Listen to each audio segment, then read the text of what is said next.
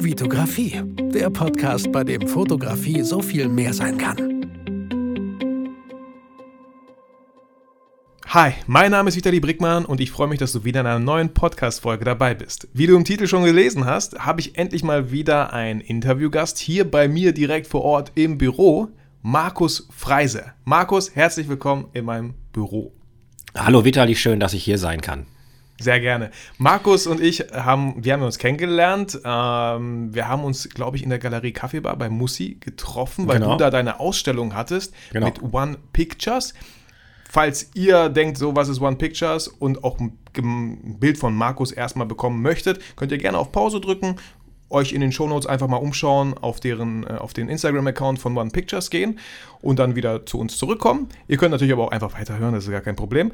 Und ich habe diese Ausstellung gesehen, diese Zeichnung. Ähm, ich selber bin richtig schlecht, was Zeichnen angeht. Immer wenn wir Activity gespielt haben und ich Tiere zeichnen musste, hätte es jedes Tier sein können.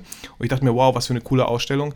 Markus, du warst dann da bei der Ausstellung und so kamen wir ins Gespräch, weil du auch ein Bild haben wolltest mit Mustafa für die Zeitung und ich war da eh gerade vor Ort mit meiner Kamera. War das, war das, so war das, ne? Ja, genau so war das. In der Vorbereitung der Ausstellung brauchte ich dann natürlich auch einen Presseartikel und dann erzählte ähm, Mustafa, dass du irgendwie zum Fotografieren vorbeikommst und weil das irgendwie alles äh, bei uns hier im Kiez ist, ähm, habe ich gesagt, ey, äh, dann komme ich gerade vorbei, dann können wir gerade ein Pressefoto machen, dann haben wir ein ordentliches Pressefoto und dann haben wir, sind wir so ins Gespräch gekommen, tatsächlich. Ja. ja. Sollte ein kurzes Gespräch eigentlich sein, aber ja, dann haben wir doch ein bisschen genau. äh, viel mehr gequatscht und das, das fand ich äh, sehr, sehr inspirierend, worüber wir auch da einfach mal so Smalltalk-mäßig ge mhm. geredet haben, äh, wo für mich dann äh, schnell feststand, äh, Markus, hättest du Bock auf so einen Podcast und du hast gesagt, ja. Ja, auf jeden Fall. Auf jeden Fall. Das ist, ich habe selbst auch schon ein bisschen mit Podcast rumgespielt, habe glaube, drei Folgen online gestellt, tatsächlich, so wie ich ganz viele Sachen ausprobiert habe.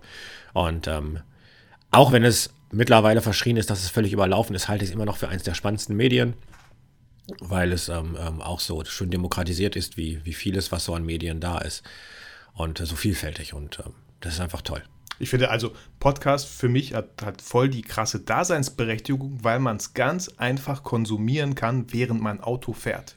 Ja, es ist so interessant, weil Podcasts gibt es eben auch schon seit Jahren, also ganz, ganz lange. Also ähm, ich habe vor vielen Jahren auch mal ähm, äh, einige Zeit mit Poetry Slam verbracht und da haben wir ganz am Anfang, das war, boah, Anfang der 2000er haben wir schon, äh, haben wir schon versucht mit Podcast äh, zu experimentieren, als Apple das so irgendwie äh, rausgebracht hat im größeren Stil. Mm, und äh, dann war es aber jahrelang ganz still ohne Podcast und irgendwie so richtig groß geworden ist letzten zwei, drei Jahren eigentlich erst tatsächlich. Wie immer durch Amerika halt, ne? dass das irgendwie dann endlich mal in Deutschland nach Deutschland auch geschwappt ist, glaube ich, weil in Amerika machen die ja immer alles gefühlt fünf Jahre früher schon und das äh, läuft da so richtig äh, an. Ja, genau. Und dann, genau, habe ich auch, ich glaube, ich habe, ähm, ich weiß genau, wie ich Podcasts entdeckt habe. Ich glaube, es war von Calvin Hollywood der erste. Meine Tochter war damals gerade geboren und ich hatte sehr viel Zeit mit ihr spazieren zu gehen im Kinderwagen und dachte mir so, ey, wie kann ich die Zeit sinnvoll nutzen? Ich kann kein Buch lesen, während ich den Kinderwagen mhm. schiebe. Ich kann auch kein Video schauen, aber ich könnte was hören. Mhm. Und ähm, da, das war auch die Zeit, wo immer mehr Podcasts immer so waren, wo ich so, ey, komm, ich höre mir einfach mal einen an. Und dann fing es wie so ein Lauffeuer an.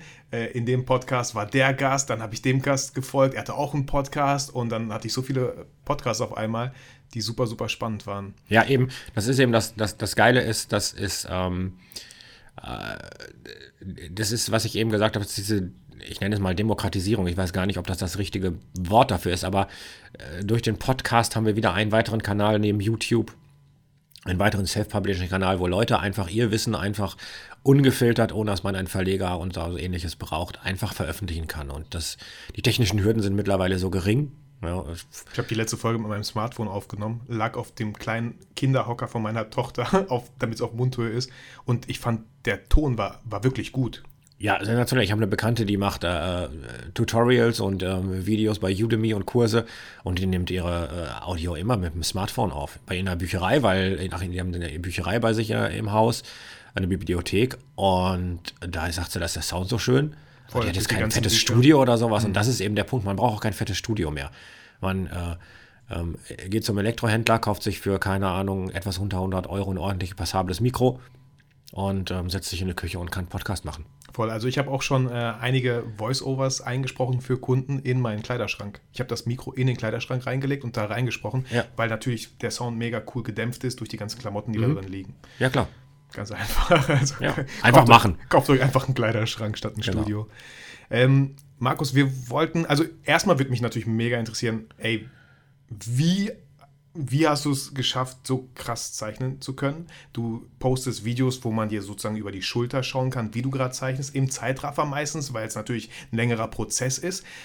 Ähm, also wirklich mich, ich sage das jetzt nicht einfach so, du hast mich, ich war sofort hin und weg, weil deine Bilder unglaublich gut sind und ich äh, habe mir schon immer gewünscht, jemanden kennenzulernen, der, der echt krass zeichnen kann. Ich habe auch meinem Sohn gesagt, der zeichnet auch gerne so und er ist gar nicht mal so schlecht, viel besser als ich schon längst. Mhm. ähm, und ich dachte mir, boah, Rafa, ich nehme nehm mich mal mit zu Markus und dann mhm. vielleicht kann er dir so ein bisschen was beibringen oder, oder worauf du achten musst. Ähm, ich fand voll cool, dass ich ihm das sagen konnte. Ich kenne da jemanden, der kann mega cool zeichnen. Und ich habe ihm auch deine Bilder gezeigt. Er so, nee, das hat er nicht gezeigt. Nein, das ist doch alles hier mit Computer und so. so wie süß. Also, wie, wie hat das bei dir alles angefangen? Nimm uns mal richtig fang so früh an, wie du möchtest. Ich finde es mega spannend. Ich habe dir auch damals gesagt, erzähl nicht zu viel, weil lass uns das für den Podcast aufheben. Okay. Ähm, ähm, gleich eine Illusion vorwegnehmen, das hat ähm, wenig mit Talent zu tun tatsächlich. Also die Talente, die man dafür braucht, haben weniger mit dem zu tun, was man, äh, dass man eine Stifte in der Hand nimmt und tatsächlich äh, handwerklich loszeichnet.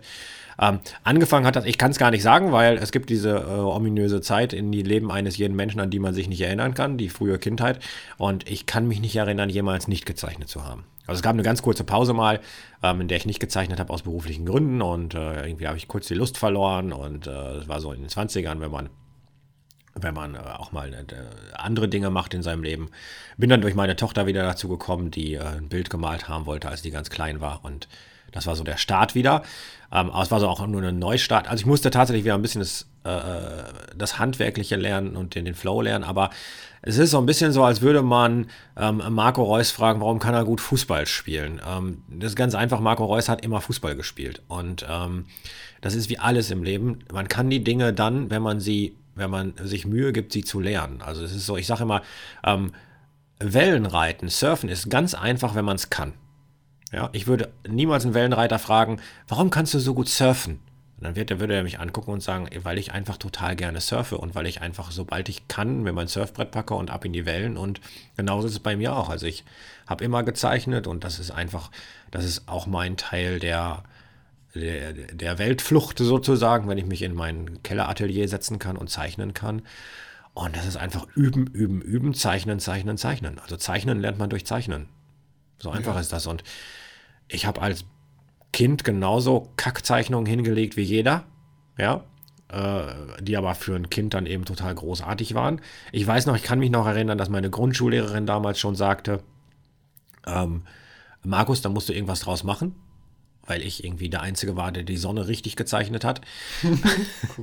ähm, aber ansonsten nicht, wie gesagt, also ich sage das immer, äh, wenn die anderen früher rausgegangen sind, ähm, Party machen und so weiter, ähm, habe ich ganz oft gesagt, nee, ich bleib zu Hause. Ich will, äh, ich will mich, ich sag mal, kreativ austoben, weil ich nicht nur gezeichnet habe, ähm, aber ich will zeichnen, ich will programmieren, ich will sowas machen. Und geht ihr mal Party machen, ich habe keine Lust. Ja. ja, also was ich voll krass finde, ist so, dass du sagst, du kannst dich an keine Zeit erinnern, wo du nicht gezeichnet hast. Mhm. So, dass, also ja, dass du dann ständig gezeichnet haben muss. Also alle Kinder malen. Also ähm, im Kindergarten ist, was die Kinder machen, ist einfach malen. Sie liegen Wachsmalkreiden rum, Buntstifte und so weiter und die malen, malen, malen und das wird auch da gefördert. Und es gibt irgendeinen Grund, warum Menschen mit dem Zeichnen oder Malen aufhören. Das hat meistens, würde ich sagen, vermutlich mit der Schule zu tun, Pubertät und ähm, dass plötzlich andere Dinge in Fokus geraten. Oder dass die Eltern sagen, du musst dich um das und das kümmern oder musst dich hier in dem und dem Sportverein engagieren. Und das ist auch alles berechtigt. Wir müssen ja auch nicht alle zeichnen können. Ja? Aber es gibt eben solche ähm, wie mich, ja, die dann einfach, einfach weitergezeichnet haben aus irgendeinem Grund, die nicht gestoppt wurden von der Gesellschaft, vom Leben, also du hattest mal so einen kurzen Stopp, meintest du, und du hast die Geschichte jetzt ein bisschen so übersprungen, aber ich mhm. fand, als du mir das erzählt hast, ich fand das voll berührend und ich fand das mega, mega schön. Mhm. Du meintest, deine Zo Tochter war einfach so am Zeichnen, du hattest gerade diese Pause, wo du nicht gezeichnet hast, wahrscheinlich so ein, zwei Jahre lang oder was? Ja, also nicht gezeichnet ist nicht ganz richtig, aber nicht ernsthaft. Also mhm. ähm, ich habe äh, äh, mit Anfang 20 hatte ich noch den, den Wunsch oder die Idee, dass ich äh, mal äh, äh, Comiczeichner werde. Und dadurch bin ich dann in die Grafikbranche reingerutscht und ich habe schon immer programmiert und das ähm, hat sich dann irgendwann alles vermischt irgendwie und dann hatte ich die Gelegenheit dann eben auch äh, dann, dann kam das Internet dazu und dann konnte ich plötzlich zwei Dinge wie kreativ sein und Programmieren miteinander verbinden. Und das hat einfach auch so viel Zeit gefressen, dass ich dann die Spur irgendwie vom Zeichnen leben zu können, vom Zeichnen, aus dem Zeichnen einen Beruf zu machen, verloren habe und ich mich erstmal um den anderen Beruf gekümmert habe. Und ich habe immer ein bisschen nebenher gezeichnet, aber es ist nicht mehr so, dass ich dann mich hingesetzt habe, gesagt, so, ich muss jetzt einen Comic zeichnen, sondern einzelne Zeichnungen mal oder so. Und dann war es tatsächlich so, dass ich mit meiner damals, ich glaube, dreijährigen Tochter da gesessen habe und die hatte gerade Pipi Langstrumpf für sich entdeckt. Und dann sagte sie, mal doch mal Pipi Langstrumpf. Und irgendwie hatte ich plötzlich so einen Knall, dass ich gesagt habe, so, jetzt will ich auch ein richtiges Pipi Langstrumpf-Bild malen und ähm, habe dann meine ganzen Sachen wieder aus dem Schrank geholt, meinen Aquarellkasten, meine Bleistifte, äh, hatte noch Papier, hatte ich alles noch da natürlich. Und habe mich dann an den Küchentisch gesetzt und habe ein Baby Langstrumpf-Bild gemalt, habe das dann in meinem, in meinem Blog damals veröffentlicht. Ähm, und dann kriegte ich tatsächlich gutes Feedback, das, das war noch zu Zeiten, als Leute noch im Blog Kommentare geschrieben haben. Und irgendwie bin ich dann dazu gekommen. Und dann bin ich damals als Poetry Slammer unterwegs gewesen. Und dann habe ich äh, gesagt, ey, aus meinen ganzen Poetry Slam Texten mache ich ein Buch. Und dann habe ich gedacht, Kerr, wenn das das einzige Buch ist, das ich jemals veröffentliche, dann ist das die Chance, auch mal Zeichnungen zu veröffentlichen. Dann habe ich da Zeichnungen reingepackt in das Buch, sogar einen ganz kurzen Comic. Und, ähm, und so bin ich dann wieder dazu gekommen. Und dann ist das so, wie es im Leben manchmal so ist, oder mindestens in meinem Leben so ist, irgendwie werden Leute darauf aufmerksam und dann sagen sie, ey, das ist cool und mach doch mal hier und hast du mal Bock für mich was zu zeichnen und dann ist es doch ein kleines bisschen beruflich geworden. Und dann habe ich zusammen mit einer befreundeten Poetry Slammerin aus, auf ihrem Text basierend einen Kurzcomic gemacht, einen Minicomic, äh, so im, im äh, Pixie-Buchformat, auch veröffentlicht bei einem Hamburger Verlag. Äh, der war ganz kurz mal Amazon-Bestseller tatsächlich. Und ähm, dann habe ich das, habe ich, da bin ich so einfach so reingerutscht, habe dann da gesessen, gezeichnet und dann habe ich gedacht, Moment mal, du wolltest mal mit Anfang 20 Comiczeichner werden, äh, bist du ja plötzlich. Ja, das ist so wie, ähm, wenn Leute immer ganz viel fotografieren und sagen, ich wäre so gern Fotograf, dann würde ich sagen, du machst Fotos, du hast einen Fotoapparat, du veröffentlichst diese Fotos, du bist Fotograf. Ja, also, ja, ne? Und ähm, ja, und bei mir ist es einfach so, ähm, ich habe so einen Impuls in mir, dass ich aus dem ganzen Kram, den ich so mache, aus den vielen Disziplinen, die ich so für mich entdeckt habe und in denen ich schon rumgespielt habe, mit denen ich schon beruflich zu tun hatte, ganz oft, immer gleich irgendwas machen möchte. Ja, das ist so, wie wir im Vorfeld schon drüber gesprochen haben, was kann man mit Podcast noch alles anstellen. Ja, weil es einfach total Bock macht. Es macht einfach total Bock, kreativ zu sein. Ja, einfach, einfach ausprobieren. Und ich glaube, du hast halt auch, äh, hast du auch vorhin gesagt, du hast einfach super viel ausprobiert. Immer warst unterwegs, entweder was mit Videos, du programmierst immer noch äh, beruflich. Hm. Ich würde sagen, also ähm, also ich habe als Berufsbezeichnung für mich den Kreativunternehmer gefunden, weil ich brauchte irgendwie einen Sammelbegriff, unter dem das zusammenzufassen ist. Ähm, weil ich eben mit verschiedenen Dingen, äh, eine kleine Agentur mit verschiedenen Dingen, verschiedenen Disziplinen auch Geld verdiene. Aber ich würde sagen, mein Hauptbroterwerb ist tatsächlich Programmierung mhm. von Websites. Ähm, für, für große Marken tatsächlich. Äh, ähm, äh, da arbeite ich als, als White Label Agentur, deswegen darf ich da auch nicht so viel, also ich darf davon erzählen, aber ich äh, darf die Marken nicht in der Öffentlichkeit nennen oder so. Ähm, aber auch, ähm, ich habe die Website für Arminia Bielefeld gemacht und äh, für größere Unternehmen und so weiter. Also das, das ist sozusagen, damit verdiene ich, damit verdiene ich das Geld, damit ähm, verdiene ich so viel Geld, dass ich in Ruhe mich mit vielen anderen Dingen beschäftigen kann, ausprobieren kann, dass ich sowas wie, wie One-Picture-Stories machen kann, weil wenn ich davon würde leben wollen, dann wäre es hart. Also ich habe mal versucht, Illustrationen ein bisschen professioneller aufzuziehen, davon ein bisschen mehr Geld mitzuverdienen, habe festgestellt, dass es unglaublich schwierig ist, damit Geld zu verdienen. Oder dass es, dass, dass mir das nicht so liegt. Und deswegen ist es für mich so, ich sage mal, es ist ein bisschen zu ernsthaft, um es als Hobby zu bezeichnen, aber ich verdiene zu wenig Geld damit, um es als Beruf zu bezeichnen. Und ähm, One Picture Stories, kannst du das Konzept dahinter ein bisschen erklären? Wie ist es zu diesem Namen gekommen? Was verbirgt sich hinter diesem? Ähm, die Geschichte geht so, dass ich, ähm, äh, wie es mit Kreativität und mit, mit Projekten manchmal so ist, ich ähm, saß irgendwo in der Bäckerei rum, musste auf meine Tochter warten, die gerade in der Musik- und Kunstschule da an einem Projekt teilgenommen hat und habe so durchs Internet gesurft und bin dann über einen amerikanischen Zeichner gestolpert, Dustin Harbin, und der hatte ein Projekt, das hieß ähm, One Hour Picture oder so irgendwie so in der Richtung. Und ähm, das ging so, dass er 20 oder 50 Dollar genommen hat und man konnte ihm ein Stichwort liefern und dann hat er dann daraus irgendein Bild gemacht. Und ähm, erstmal mochte ich seinen Stil sehr gerne, ich mochte ihn so als, als, als Person, sofern man das wahrnehmen konnte, über seinen Blog sehr gerne und habe das einfach mal ausprobiert. Und ähm, fand das total super und dachte, oh, das finde ich geil. Das finde ich geil, weil es sind relativ kurze, abgeschlossene Projekte und ähm, es gibt einen kleinen Gegenwert, einen kleinen monetären. Es ist für die Leute, die das bestellen, äh, ein, ein tragbares Risiko. Und habe es dann auch im Sommer 2012 gemacht äh, mit 50, ich weiß es gar nicht mehr, ich glaube 50 Euro waren es. Ähm, habe das Ein-Stunden-Bild genannt, das einfach. Ich habe auch das den angeschrieben und gesagt, ey, ich äh, will das, ich will das auch machen. Ist das okay? Da hat er gesagt, ist okay, ich habe es auch schon geklaut.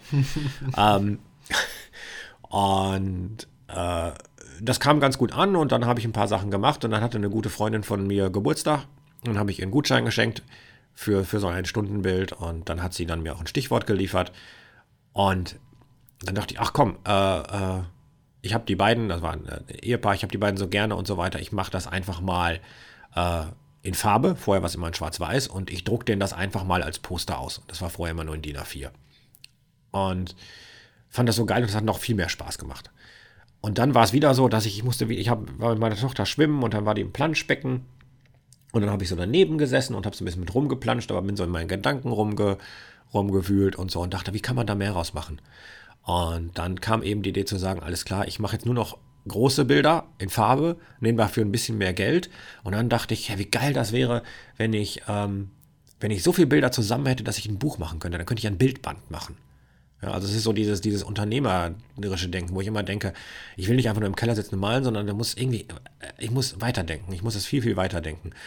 Und, und dann hatte ich plötzlich den Knall, dass ich denke, so wie du dir das gerade ausgedacht hast, du brauchst 60 Bilder für ein Buch und dann musst du Leute, 60 Leute haben. Wie schaffe ich es, 60 Leute auf einen Schlag zu akquirieren? Bums hatte ich eine Crowdfunding-Kampagne so im Kopf konzipiert.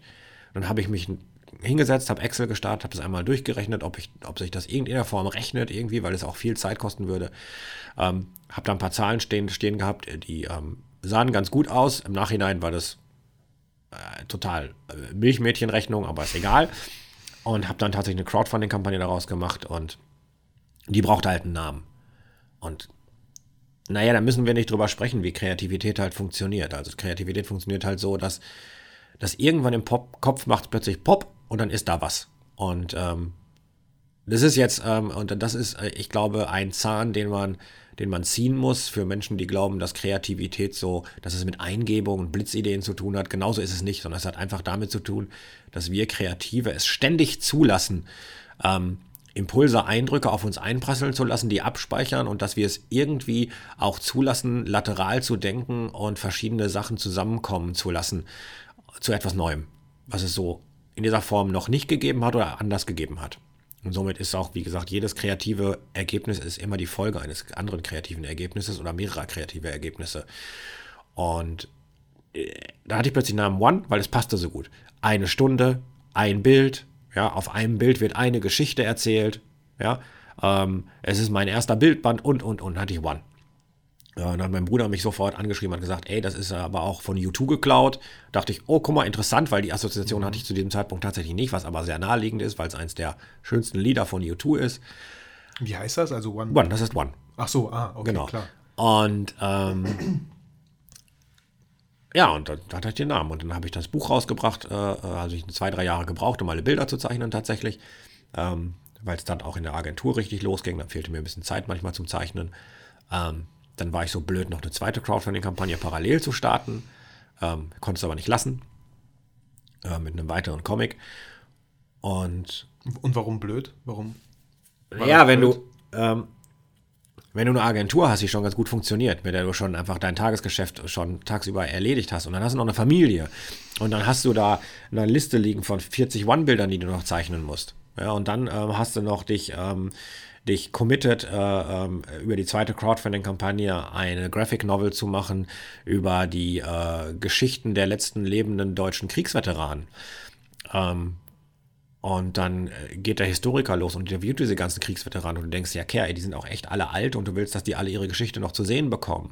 Dann musst du irgendwann, hat dein Tag ja auch nur 24 Stunden. Mhm. Und ich muss ganz ehrlich sagen, das hat auch meinem Privatleben nicht so gut getan, die Zeit. Das waren so zwei Jahre, die haben wirklich geknirscht. Mhm. Ähm, und das hätte ich besser hintereinander gemacht. Das war nur eben das Problem bei Großväterland, das ist die ähm, äh, Graphic Novel mit den Kriegsgeschichten, dass wir da eben einfach gar keine Zeit hatten, weil es wirklich tatsächlich so ist jetzt, die ist 2016 im Panini Verlag erschienen, mh, hm, dass von den sieben oder acht Geschichten, die da drin sind, einer der Männer noch lebt. Alle anderen sind mittlerweile verstorben. Mhm. Und ähm, da haben wir damals gesagt, wir können jetzt einfach damit nicht warten.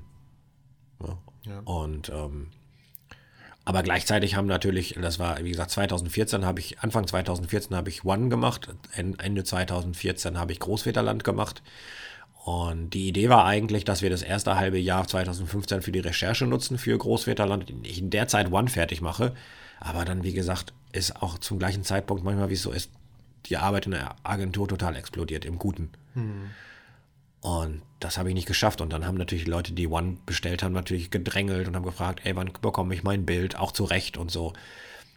Und dann musste ich irgendwie das alles hintereinander kriegen. Und das, das war nicht gut. Ja, ja? also voll gut, dass du das auch so gesehen hast, dann erst im Nachhinein. Aber hm. ich habe auch ähm, öfter wieder in meinem Podcast erzählt, dass ich dieses Jahr für mich unter dem, Fokus, unter dem Motto Fokus steht, weil ich letztes Jahr auch gefühlt viele Sachen gemacht habe mhm. und immer so, immer nur ein bisschen mit jeder Sache. Und am Ende des Jahres hatte ich das Gefühl, dass ich eigentlich gar nichts gemacht habe. Mhm. Und dieses Jahr habe ich mir echt vorgenommen, mach das Thema zu Ende, bevor du richtig ein neues startest. Oder auch viel öfter Nein zu sagen. Hast du das auch bei dir irgendwie so im Alltag gemerkt? So, ey, oder als du es gemerkt hast, wo du, okay, ich mache jetzt nur noch die ganz wichtigen Sachen, weil du, du bist auch Vater, so wie ich. Mhm. Und das ist auch gut, dass das viel Zeit in Anspruch nimmt. Das, dafür ist ja Familie, das, hm? so sollte es auch sein. Und ich weiß auch ganz genau, ich kann da von mir sprechen, wenn auf einmal im Berufsleben so viele Sachen kommen, du hast halt gar keinen Kopf mehr für die Familie. Ähm, ich glaube, das ist noch, ich glaube, es ist noch viel krasser. Ich glaube, du hast keinen Kopf mehr für irgendwas ähm, wenn du zu viele Dinge um die Ohren hast. Ich konnte mich nicht ordentlich um Großväterland kümmern, ich konnte mich nicht ordentlich um One kümmern, ich konnte mich nicht ordentlich um meine Familie kümmern. Jetzt bin ich ähm, Gott sei Dank so gestrickt, dass ich mich ordentlich um die Agentur gekümmert habe. Ähm, aber auch da, wo da haben wir zu dem Zeitpunkt noch jemanden eingestellt, dann ging das wieder. Auch da war es mal, dass Projekte liegen geblieben sind. Also es war so, es gab so eine Zeit, wo nichts richtig war. Und das nervt natürlich und das frisst natürlich auch Kreativität und das macht unglücklich. Und deswegen ähm, ähm, ist es so wichtig, dass man sich fokussiert. Das ist, das ist richtig. Dass man, dass man Nein sagt zu den richtigen Dingen.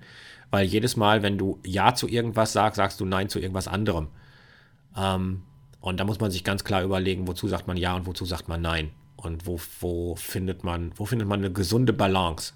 Ähm, weil ich auch weiterhin glaube, dass, ähm, dass meine Kreativität auch auch wiederum ein ganz, ganz wichtiger Ausgleich ist für das oft anspruchsvolle Familienleben zum Beispiel. Also ich glaube, es bedingt sich. Ja, ich, ja. Es wäre für mich undenkbar, ja, dass ich das alles nicht mache weil dann, dann würde ich wahrscheinlich einfach so unzufrieden sein. Ja, das ist das, was ich immer sage. Das Wichtigste für Kinder sind erstmal zufriedene Eltern. Ja, voll. Das ist so lustig, dass du das sagst. Das habe ich ja. gestern zum Beispiel auch gedacht. Äh, ich kenne auch natürlich ein paar Eltern und die machen sich immer so viele Sorgen und dass, die, dass es Hauptsache den Kindern gut geht. Und genau den Gedanken hatte ich gestern auch. Ich, ich hätte angesetzt und gesagt, du musst gucken, dass es dir gut geht. Je besser es dir als Eltern geht, als Papa, als Mama, umso besser um, das, das Kind merkt es und umso, also das habe ich halt in den letzten ein, zwei Jahren auf jeden Fall gemerkt. Ich habe die Arbeit nicht mehr mit nach Hause genommen. Ich habe hier in meinem Büro Feierabend gemacht und mich wirklich ganz bewusst dann mit, mit der Familie beschäftigt. Und wenn ich das mache, was ich mache, YouTube, Podcast, mhm. was mich erfüllt, was mir Spaß macht, mhm. dann merke ich das in mir drinne und meine Kinder, meine Frau merken es, dass ich viel, viel gelassener bin. Weil so, wenn du ständig nicht irgendwas abgeschlossen hast in deinem Kopf, mit, damit nach Hause gehst, und die Tochter mit dir im Sandkasten spielen will. Also du, ich, ich habe auch solche, klar, ganz viele, ähm, wie, wie du sagst, du sitzt am Planschbecken und dann überlegst du wieder mhm. und so. Ey, habe ich auch ständig, ne? Und oft muss ich mir aber trotzdem so, okay, Vitali, hör jetzt auf, darüber nachzudenken. Wir sind gerade auf dem Spielplatz und deine Tochter will, dass du einen Sandkuchen machst. Mhm. Dann mach ihn jetzt mit 100% im Hier und mhm. Jetzt, sage ich mal. Mhm. So. Aber das ist das muss ich erstmal so erfahren und äh, merken, dass das auch möglich ist und dass es gut ist und dass es einfach allen gut tut. Ja, das ist, das ist ganz wichtig. Also ich glaube, also auf, auf die lange Sicht ähm, gesehen, jetzt gar nicht so auf, aufs Tages, auf, auf den einzelnen Tag oder auf einzelne Jahr bezogen, ähm, ähm, ist, ist, ist es einfach insofern wichtig, weil ich glaube, sonst pumpt man sich komplett leer. Also ähm, jetzt haben wir noch ähm, äh, das große Geschenk, dass wir mit dem, was wir total gerne machen, ähm, Geld verdienen dürfen. Ja, also das ist, ähm, ich betrachte das tatsächlich als Geschenk. Ich ähm, ähm, natürlich gehe ich arbeiten, aber ich glaube, ich gehe anders arbeiten als andere Menschen, die wirklich irgendwo hingehen, wo sie eine Aufgabe zu erfüllen haben, die andere ihnen gesetzt haben, ja, was sie irgendwann mal gelernt haben. Äh, das machen die vielleicht auch ganz gerne, aber es gibt eben auch immer wieder diese Momente, wo, ja, wo es einfach richtig Arbeit ist. Und das ist bei mir tatsächlich eher selten, dass ich es wirklich als Arbeit empfinde, als mühsam empfinde. Das ist vielleicht, wenn ich mal ein bisschen krank bin oder wenn es mal ein bisschen viel wird oder ähnliches. Ähm, das ist total gut, weil ich damit schon mal einen Großteil meines Lebens, den wir halt mit Arbeit verbringen, mit etwas verbringen darf, was mir Freude macht. Und ähm, dann ist es eben so, dass das äh, eben das Leben als Familienvater äh, oder als Familie ähm, eben auch drumherum sehr, sehr anspruchsvoll ist. Ähm, keine Ahnung, jetzt äh, ähm, äh, gerade mehrere Projekte abgeschlossen, schon Anfang des Jahres, also das Anfang 2020 ist für mich richtig losgerollt beruflich, äh, ganz viele Projekte vor der Brust. Ähm, aber genauso gut haben wir unserer Tochter, Tochter versprochen, dass wir am Wochenende ihr Zimmer renovieren, also muss ich das jetzt, ja, da fehlt dann, fehlt dann, äh, sagen wir mal so, da das macht, macht mir dann total viel Spaß, weil ich weiß, ich habe drumherum viel, viel Zeit für mich. Also mein, das, was ich beruflich mache, ist Zeit für mich. Das, ganz, das muss ich mir ganz oft wieder klar machen. Und bei anderen ist es eben anders. Und ähm, es gibt auch viele Berufe, bei denen das verständlich ist und wo ich aber auch total dankbar bin, dass es Menschen gibt, die das tun. Hm. Aber umso wichtiger ist es eben, Dinge für sich zu finden, damit man nicht, keine Ahnung, wenn die Kinder dann irgendwann aus dem Haus sind, wo eine große Aufgabe dann wegfällt und ein großes Loch entsteht, dass man nicht vor einem großen Loch dann da steht, sondern dass man auch immer an sich denkt. Das ist so eine Art gesunder Egoismus, den man haben muss im Leben, glaube ich, dass man, dass man einfach auch eben an sich denkt. Ja. Das ist mir auch oft gelegentlich vorgeworfen worden von Menschen, die keine Ahnung, äh, ich hatte kleine Kinder und ich bin dann trotzdem als Poetry Slammer durch die Welt getingelt, habe gesagt, so am Wochenende bin ich in Bochum, äh, dann bin ich drei Tage in Leipzig und so weiter. Wo dann äh, kam, sag mal, ist das nicht, ist das nicht ein bisschen egoistisch, das ist doch eine Familie. Und dann habe ich gesagt, ja, aber wenn ich das nicht machen würde, hätte ich wahrscheinlich bald keine Familie mehr. Hm, ja, krass. Ja, ja stimmt. Und ähm, und im Nachhinein war das alles gut und richtig. Das hat oft geknirscht. Ähm, das hätte, sagen wir mal, vielleicht an der einen Stelle mal ein bisschen weniger sein können. Das gebe ich offen zu. Ähm, aber alles in allem war das richtig, weil, weil, wenn ich mir überlege, wo wir heute als Familie angekommen sind, das ist, ähm, das ist sensationell.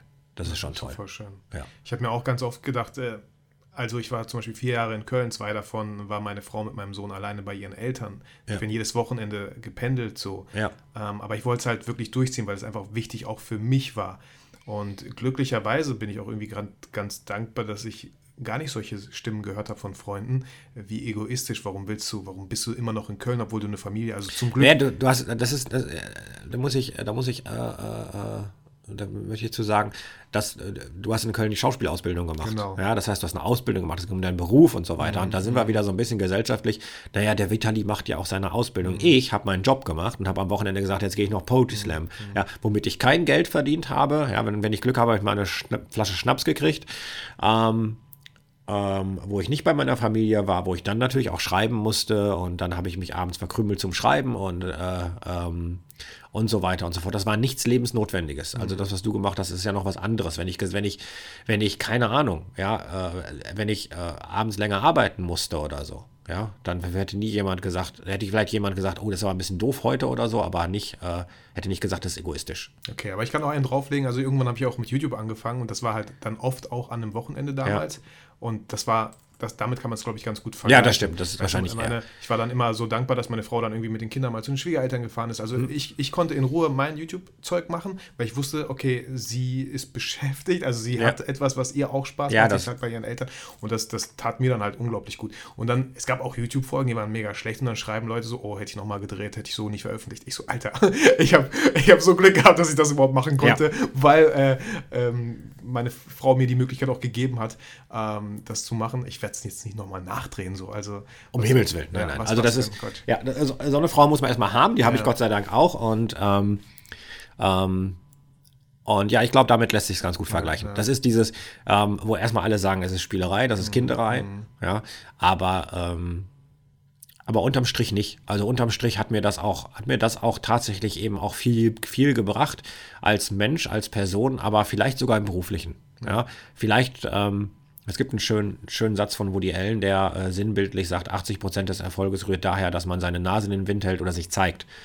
Und ähm, genauso ist das. Also wenn ich Poetry Slam mache, oder ich mache One-Picture-Stories, dann ist das so, dass die Leute mich wahrnehmen. Dann ist es so, dass ich gesehen werde und dann ähm, dann ist es so, dass ich ins Gespräch komme mit Menschen und dann schwappt das eben auch schnell oft drüber ins Berufliche. Was machst du denn da eigentlich beruflich? Ja, und dann, ach, du hast eine Agentur, ich brauche noch ein Logo. Ja, ja genau. Ja? Das sage ich auch immer meiner Community, ne? wenn, ihr, wenn ihr sichtbarer sein wollt, dann müsst ihr einfach sichtbar, ja, genau. sichtbarer werden. Genau. Ich habe jetzt äh, gestern zum Beispiel dieses Video auch auf meinem Kanal gepostet von, von Mussi, das mit dem Kaffee, so wie er wieder mhm. zubereitet wird. Und äh, abends hat mich dann äh, Sud hier, die, mhm. die, die Bade angeschrieben und gesagt, wir brauchen auch ein Video. Genau, genau, genauso funktioniert es. Genauso also funktioniert es. Ja, genauso ist es auch mit One zum Beispiel. One habe ich, wie gesagt, die Crowdfunding-Kampagne gemacht. Und dann habe ich das eine Zeit lang so für mich gemacht. Und dann gab es mal jemanden, der gesagt hat, ich möchte auch ein One-Bild haben, aber mehr, also äh, ganz selten, vielleicht mal alle paar Monate. Ähm, da habe ich erst, wie gesagt, ein paar für mich gezeichnet und so. Und dann habe ich mit einem Freund zusammengesessen, der, ähm, der sich ähm, viel mit Marketing beschäftigt und Markenfindung und Branding. Und mit dem ich lange bei Arminia zusammenarbeiten durfte. Und äh, der hat gesagt, hat, hat ein Bild gesagt, hat gesagt, mach da doch mehr draus. Und dann, äh, das ist so, das äh, darfst du mir nicht sagen, weil dann, geht bei mir so ein Motor an und dann habe ich gedacht, ich mache das. Und dann habe ich irgendwie überlegt, ich muss eine Ausstellung machen. Und dann war ich bei Mustafa und habe gesagt, ey Mustafa, wollen wir eine Ausstellung machen? Und Mustafa gesagt, ja, lass uns eine Ausstellung machen. Und dann haben wir innerhalb von zwei Monaten eine komplette Ausstellung aus dem Boden gestampft. Ich hatte noch gar keine, ich hatte, ich hatte gar nicht genug Bilder für die Ausstellung, also nicht genug gedruckte Bilder. Muss ich erst noch Bilder drucken lassen. Und dann habe ich eben das große Glück, dass ich eine Agentur habe. Dann habe ich den ganzen, den ganzen Marketingmaterial um die Agentur drumherum gemacht. Und dann kommt eben der Punkt, an dem wir uns kennengelernt haben, dass ich dachte, jetzt brauche ich ja noch ein Pressefoto und, und, und. Und ähm, naja, und der Erfolg ist eben, dass jetzt eben so langsam wieder Bestellungen reintropfeln von fremden Menschen. Gestern noch von, da war ich bei den Nerdstars hier aus Bielefeld, äh, die auf Twitch äh, äh einen tollen, tollen Fernsehkanal haben. Ich mache jetzt gerade Anführungsstriche. ein Fernsehkanal ist natürlich nicht, sondern ein Twitch-Kanal, der total toll ist. Und da durfte ich auch zum Gespräch. Und gestern schrieb mich jemand an und sagt, hey, ich habe dich bei den Nerdstars gesehen, ja, ähm, ich hätte gern ein Bild von dir. Und äh, ich bin Polizist und hier cool. ist mein Stichwort.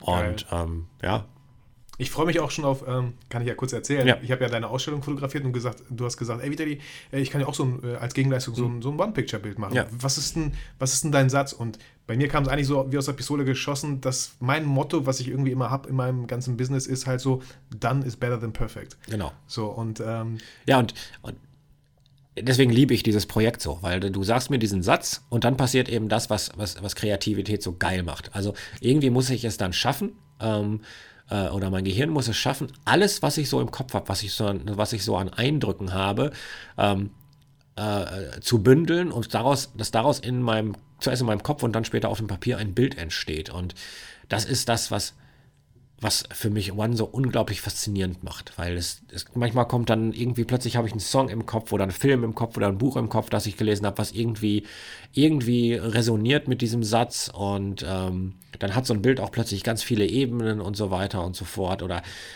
äh, was dein Bild angeht, wie gesagt, das richtige Motiv habe ich noch nicht, aber ich habe so eine Idee, was, was, den, was das eigentliche Zeichnen angeht des Bildes und das entwickelt sich so. Und das mhm. ist auch jetzt das Geile mit dem, mit dem Bild, das, das, das die Polizisten gestern bestellt haben. Ähm, wo ich denke, okay, jetzt muss ich irgendwas mit Polizei machen und äh, natürlich polizeifreundlich, was für mich überhaupt kein Problem ist, weil ich, ich, ich, mag unsere Polizei sehr gerne und ich freue mich immer, wenn ich immer, wenn ich einen Polizisten sehe, dann sage ich vielen Dank für äh, ihre gute Arbeit und dass, äh, dass wir hier so sicher leben können in diesem Land. Und ähm, und ja, dann mache ich ein Bild über Polizei. Und, aber es muss dann eben auch in den, in den One-Kanon reinpassen. Hm, und dieser One-Kanon, ne, der hat ja gewisse Regeln. Das bedeutet, ich kann jetzt nicht sagen so, äh, Markus, äh, mein Satz ist, äh, done is better than perfect. Ähm, ich liebe total blau. Ich fände cool, wenn es so, ja, was Blaues, Dunkelgraues hätte. Das sind halt nicht die. Doch, kannst du, wird es nur teurer. ah, okay. Weiß, weiß, ich auch nicht warum, weil, weil, weil es, ähm, ich habe da, ich habe, äh, kann man über meinen Shop, kann man die Bilder bestellen. Und ich, ich habe ein Modell, wo man tatsächlich einfach noch einen Huni drauflegt und dann äh, ähm, kann man auch konkreter sagen und dann kann man sagen, hier, guck mal, ich möchte gerne, dass meine Kinder mit auf dem Bild sind. Ähm, Habe ich deswegen ein bisschen teurer gemacht, weil es mir erstens nicht so viel Spaß macht mhm, mhm. und zweitens, weil es manchmal auch ein bisschen mühseliger ist oder weil man vielleicht nochmal eine Korrekturschleife fliegen muss, wo derjenige sagt, hm, ja, das sieht aber gar nicht aus wie meine Kinder, ja, weil es eher eine Auftragsarbeit dran ist. Voll. Ich kann das, äh, kann ich eine gute Parallele ziehen zum Video, Videografen. Wenn mhm. ich ein Hochzeitsvideo schneide, dann äh, sage ich auch immer, wenn ich das Lied selber auswählen kann, äh, finde ich das cool. Wenn ihr ein Lied wollt, kost, kostet das mehr, weil mhm. dann schneide ich auf euer Lied, es ist sehr wahrscheinlich nicht GEMA-frei. Ich kann es vielleicht gar nicht hochladen, muss dann trotzdem noch eine Version für mich schneiden, die ich hochladen darf. Genau. Ähm, ja, genau. Genau. Und ähm, nichtsdestotrotz ist es tatsächlich so, also ähm, im, im, ursprünglichen Konzept, in der, sagen wir mal, in einem, in einem reinen Konzept würde man sagen, so, du sagst mit Stichwort und ab dann hast du gar keine Chance mehr, dich irgendwie einzubringen, aber das mache ich in der Regel nicht. Du hast also, auch eine schöne Story, hast du mir mal erzählt, wo eine Kundin nicht so ganz zufrieden war. Oh ja, das ist eine schöne Geschichte, ja. Ähm, aber wie gesagt, du hast ja schon gesagt, ey, du möchtest gerne, dass es ins Büro hängt und dann weiß ich, keine Ahnung, schwarz und grau sind so deine Farben oder, äh, Quatsch, äh, blau und grau sind so, blau und schwarz sind so deine Farben. Oder ich habe jetzt kürzlich eins gezeichnet, ähm, äh, das war, sollte ein Geschenk sein für jemand Drittes und dann habe ich gesagt, ey, schick mir mal ein Foto von der Person, dann baue ich die schon mit irgendwie mit ein. Ja, vielleicht erstmal nur, ja, ich sag mal von hinten, ja, weil dann muss ich mich nicht aufs Gesicht konzentrieren, aber passt die Haarfarbe vielleicht schon mal oder so. Ja, dass man, dass es eben irgendwie passt. Ja, dass ich jetzt nicht, keine Ahnung, ja, die hat, äh, keine Ahnung, sie hat kurze rote Haare und ich mache jemanden mit langen blonden Haaren, dass mhm. irgendwie Identifikation drauf ist. Und das, äh, das mache ich schon. Oder wenn mir gar nichts einfällt, dann sage ich, äh, liefer mir noch eine zweite Ebene dazu. Mhm. Ja, ich hatte mal ein Motiv, da ist mir gar nichts eingefallen. Ähm, das war ein Zitat von Bosse. Und da bin ich wirklich drum rumgetanzt bis zu dem Punkt, dass ich gesagt habe, hier, ich gebe dir dein Geld wieder, ich, mir fällt nichts ein. Und dann habe ich gesagt, hast du noch irgendwie einen Anhalt? Und dann hat er gesagt, äh, äh, ja, ich bin Star Wars-Fan. und dann hat es plötzlich Klick gemacht und dann hatte ich plötzlich ein Bild. Und dann war es auch innerhalb von drei Tagen fertig. Aber du bist selber auch Star Wars-Fan, kann man das sagen? Genau. Ja. Genau. Ja, sonst würde das, glaube ich, nicht funktionieren. Ja, die Geschichte, die du meinst, ist tatsächlich äh, äh, ähm, für eine äh, Frau aus, aus, Paderborn gewesen, die mir einen Satz geschickt hat. Ähm, und da hat es bei mir sofort Klick gemacht. Ich wusste sofort, wie das Bild aussehen musste, weil ich großer Peter Pan-Fan bin. Und das passte total gut. Da geht es da irgendwie darum, äh, um, um, um äh, Anziehungskraft und, ähm, und so weiter. Und äh, da habe ich dieses Bild gemalt und habe das koloriert äh, und habe dann das weggeschickt und dachte, wow, ja, das ist das, das, da war zu dem Zeitpunkt mein Lieblings-One-Bild tatsächlich. Ist auch auf dem Cover von dem Buch. Und habe ich gedacht, pass auf, in zwei, drei Tagen, wenn das Bild bei ihr ist, dann ruft ihr dich an und dann schickt ihr dir noch Blumen und äh, leitet dir noch eine Medaille. Und dann kriege ich eine E-Mail von ihr und sagt, Markus, dein Bild ist angekommen, ähm, ich bin schwer enttäuscht. Und dann dachte ich, okay, also jetzt mache ich, bin ich lang genug Kreativunternehmer, um das nicht persönlich zu nehmen, um zu wissen, alles klar, nicht alles, was ich mache, kann jedem gefallen. Und ähm, das Wichtigste in unserem Beruf ist sowieso, ähm, Kritik nicht persönlich zu nehmen, sondern Kritik als, als Lektion zu verstehen. Zu sagen, okay, irgendwas ist hier nicht richtig gelaufen, ähm, was kann ich beim nächsten Mal besser machen. Hm, ähm, ich bin immer sehr dankbar für Kritik.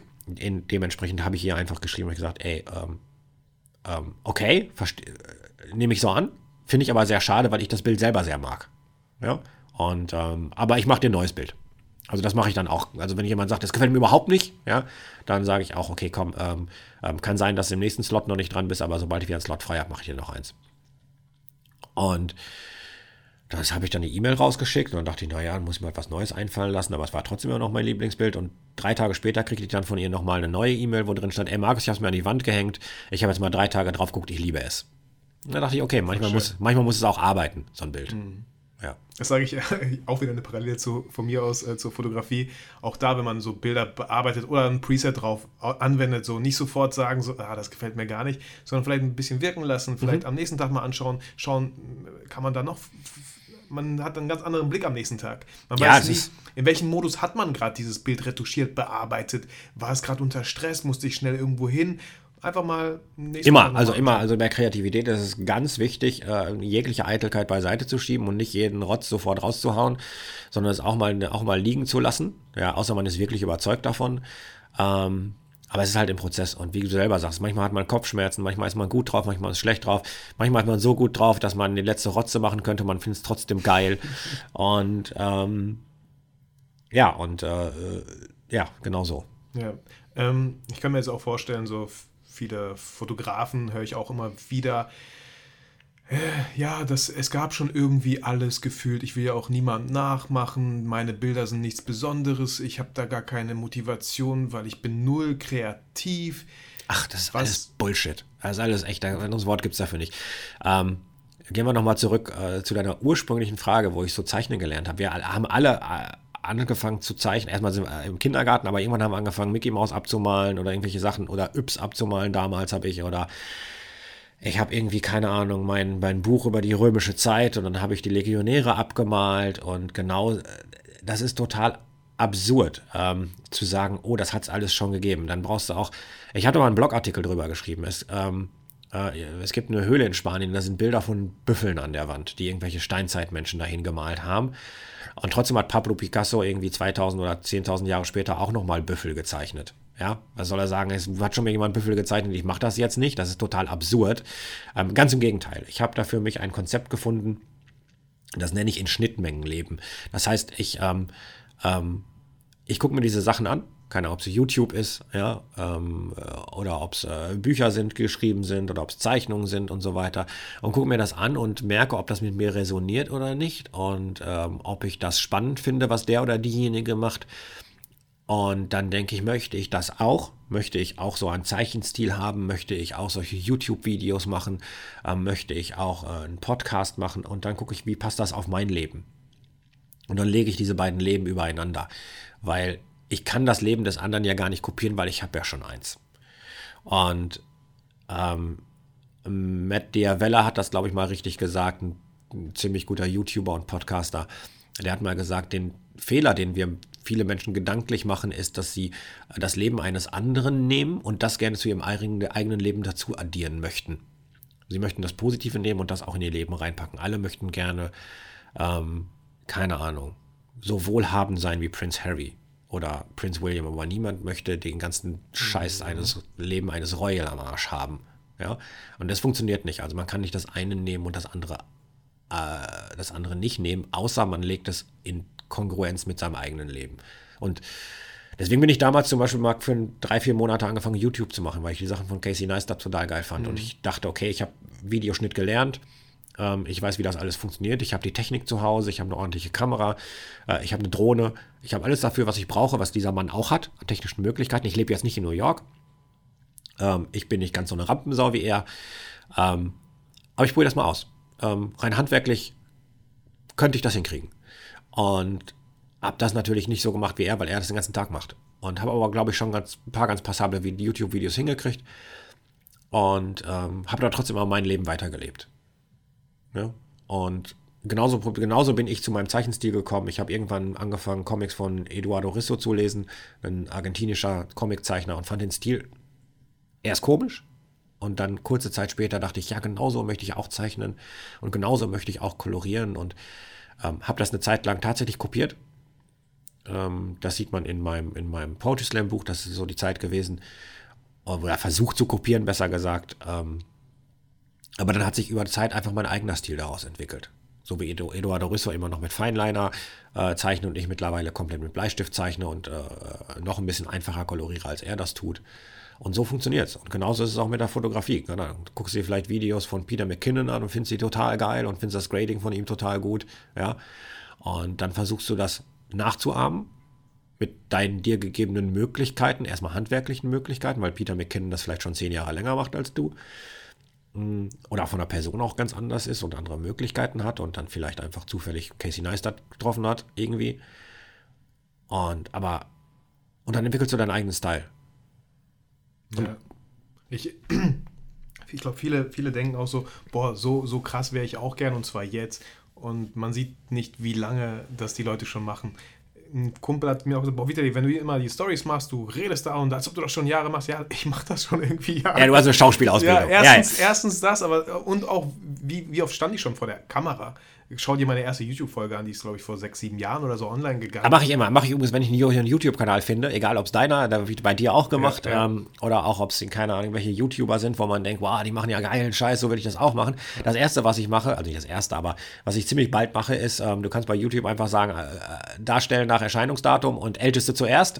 Und dann guckst du das erste Video und denkst, wow, ist das eine Rotze. Geil, ja. er ist auch nur ein Mensch. Ja, genau. Es gibt einen, ähm, einen Technik-YouTuber, äh, Marcus Brownlee. Mhm. Ähm, ähm, der macht, äh, der macht wirklich ganz großartige YouTube-Videos über Technik und ähm, Technik-Reviews und der ist irgendwie, ich glaube, Mitte, Ende 20. Ziemlich jung noch für sein, für sein, äh, äh, für, für, für die Qualität, die er raushaut.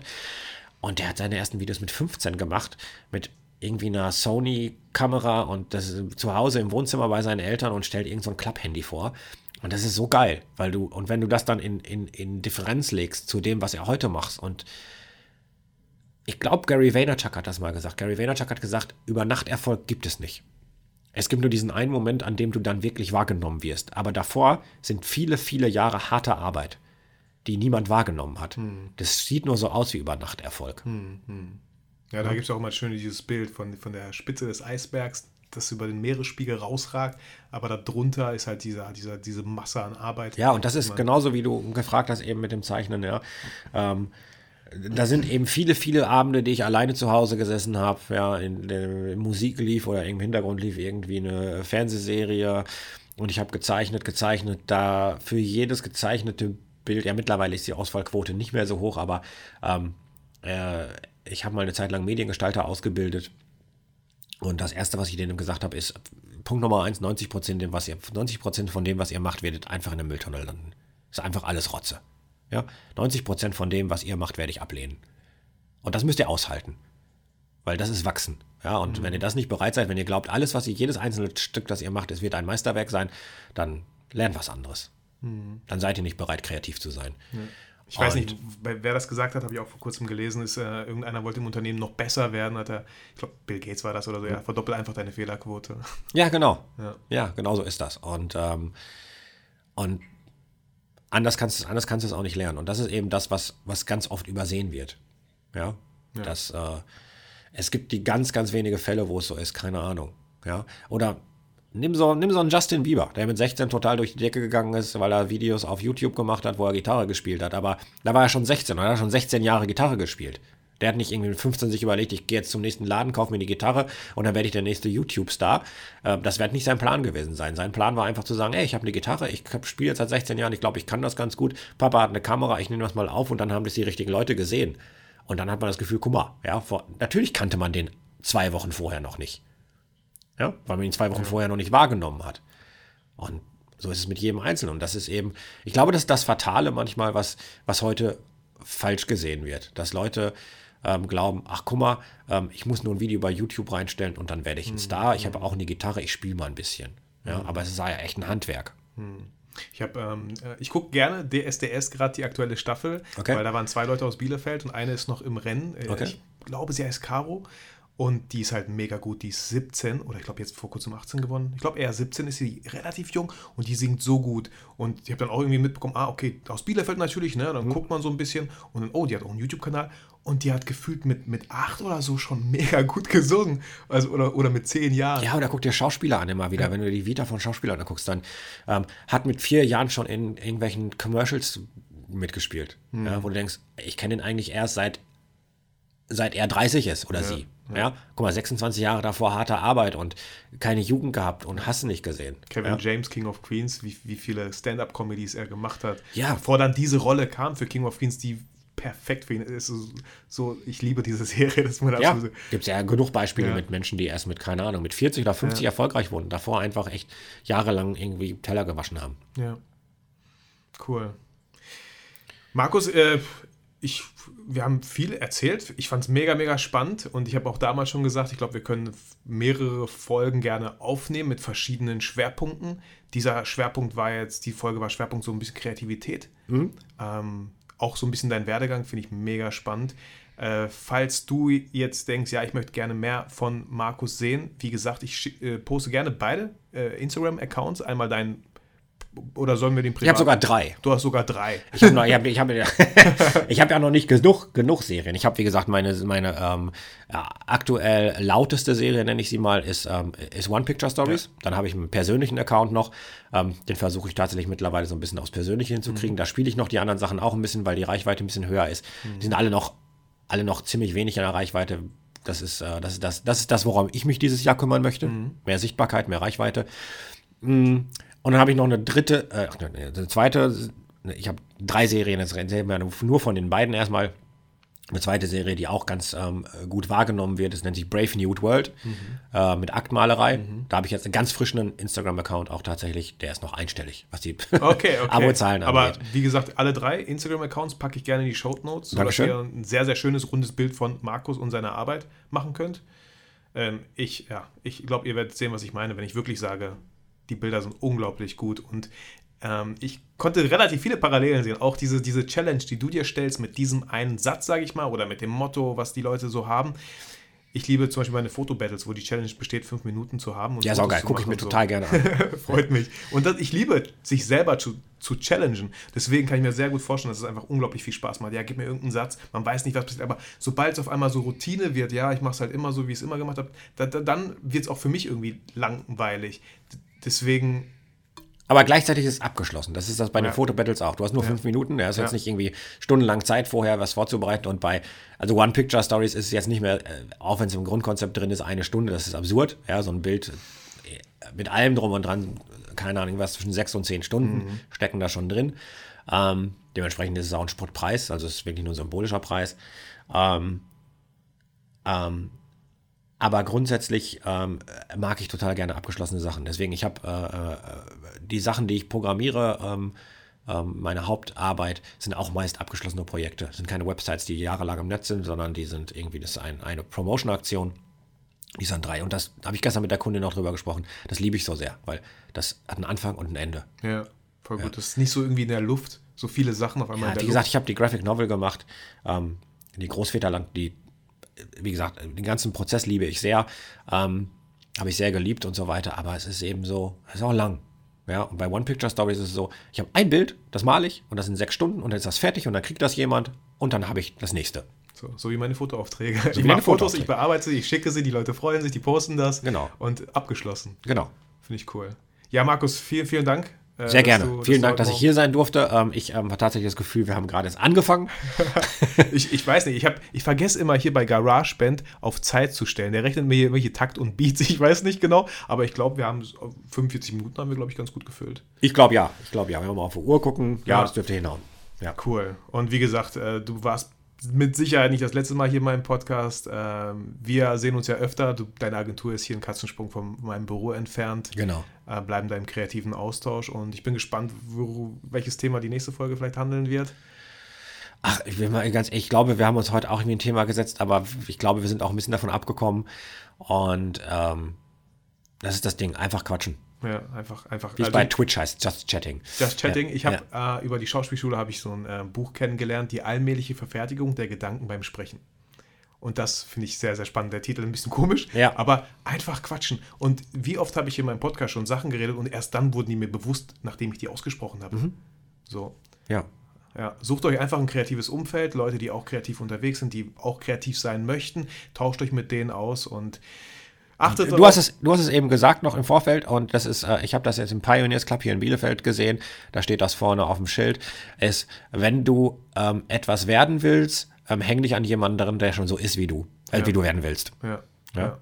Voll, das Umfeld finde ich super wichtig. Und auch, wenn ihr jetzt denkt, ja, so Umfeld, auch ihr könnt schon mit dem Instagram-Account anfangen. So, sortiert doch mal ein bisschen aus, wem ihr folgt, wer, was euch tagtäglich inspiriert, ähm, wo ihr euch diese kreativen Impulse halt holt. Weil wenn ihr durch den Feed scrollt und nur Quatsch seht, ist es sehr unwahrscheinlich, dass ihr auf einmal so ein, dass der Kopf Pop macht und ihr denkt, ah, cool, das mache mhm. ich auch jetzt. Genau. Also einfach mal ein bisschen filtern und sortieren. Ja. Cool. Ich glaube, wir, wir hören jetzt einfach ja, ja, auf, genau, oder? Genau, Schluss. Tschüss, vielen Dank fürs Zuhören. Sehr gerne. Und äh, auch wenn es hier, nee, deswegen lasse ich einfach mein Outro. Ähm, ich wünsche euch ein sehr schönes Wochenende, einen sehr schönen Tag. Wir hören uns einfach in der nächsten Folge wieder. Macht's gut. Ciao, ciao.